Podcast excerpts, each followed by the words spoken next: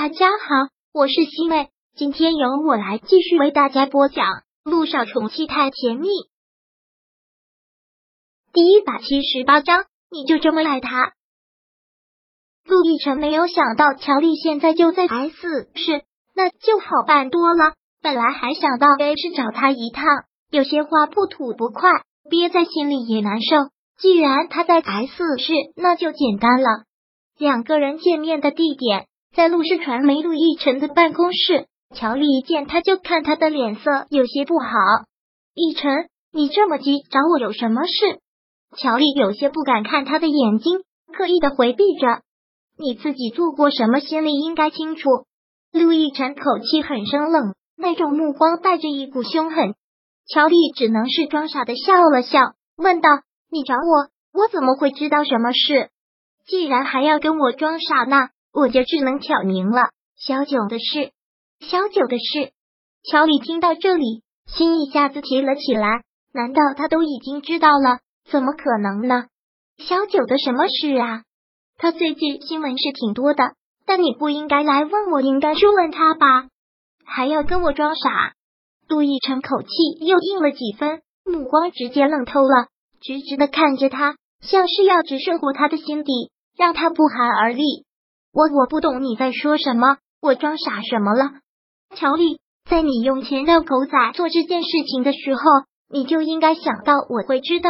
狗仔愿意这么做是因为钱，因为碍于你的权势。同样，如果我给更多的钱呢？如果我比你还要强势难缠呢？我是不是就会轻易的知道我想知道的？陆亦辰说完这句话，乔丽吓的感觉腿都要痉挛了，他的手连忙撑过了桌面，他真的是吓坏了。他没有想到这么短的时间，陆亦辰就会知道。该死，那个狗仔真是该死！都已经答应他死都不会说了，居然还是出卖了他。奕晨不是你想的那个样子，我没有要害他。我乔丽看着陆亦辰知道了也是心慌了，连忙的解释，但是又不知道了要怎么解释。乔丽，我一直觉得亏欠了你，也一直觉得你是个心地善良的女孩，我真的没有想到你会做出如此龌龊的事。陆亦辰真的是恨透了。如果萧九没有控制住呢？那他和萧谈就已经发生了关系。眼前的这个女人竟要毁了萧九，用这样的方式毁掉萧九，心肠是如此的歹毒，手段是如此的下作。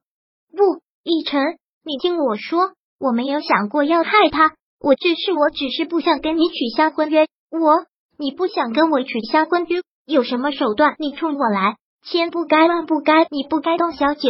你知道小九对我有多么重要？谁要是伤害他，我会让他死。陆亦辰这句话说的特别的凶狠，话落，乔丽真的是险些就瘫坐在地上，但更多的是嫉妒和恨意。谁要是伤害他，他就会让他死。那个女人对他来说就如此的重要。逸晨，你就那么爱他吗？我到底哪里比不上他？我在你身边陪伴了这么多年。你真的就不曾为我动心过吗？乔丽控制不住，但哭了出来。现在他的心真的很疼。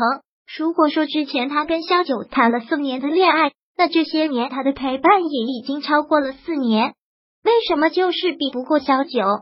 为什么他满脑子都是他？为什么就不能在他的心里留一点点的位置给他？是我爱他已经超过了一切。杜奕晨说的特别坚决。他对我来说比什么都重要，甚至比我的命都重要。的确，如果他不比自己的命重要，当初他就不会舍命救他。这几句话对乔丽还是很震撼的，眼泪一下子就涌了出来，看着他问：“那我呢？陪在你身边这么多年，一点点位置都没有吗？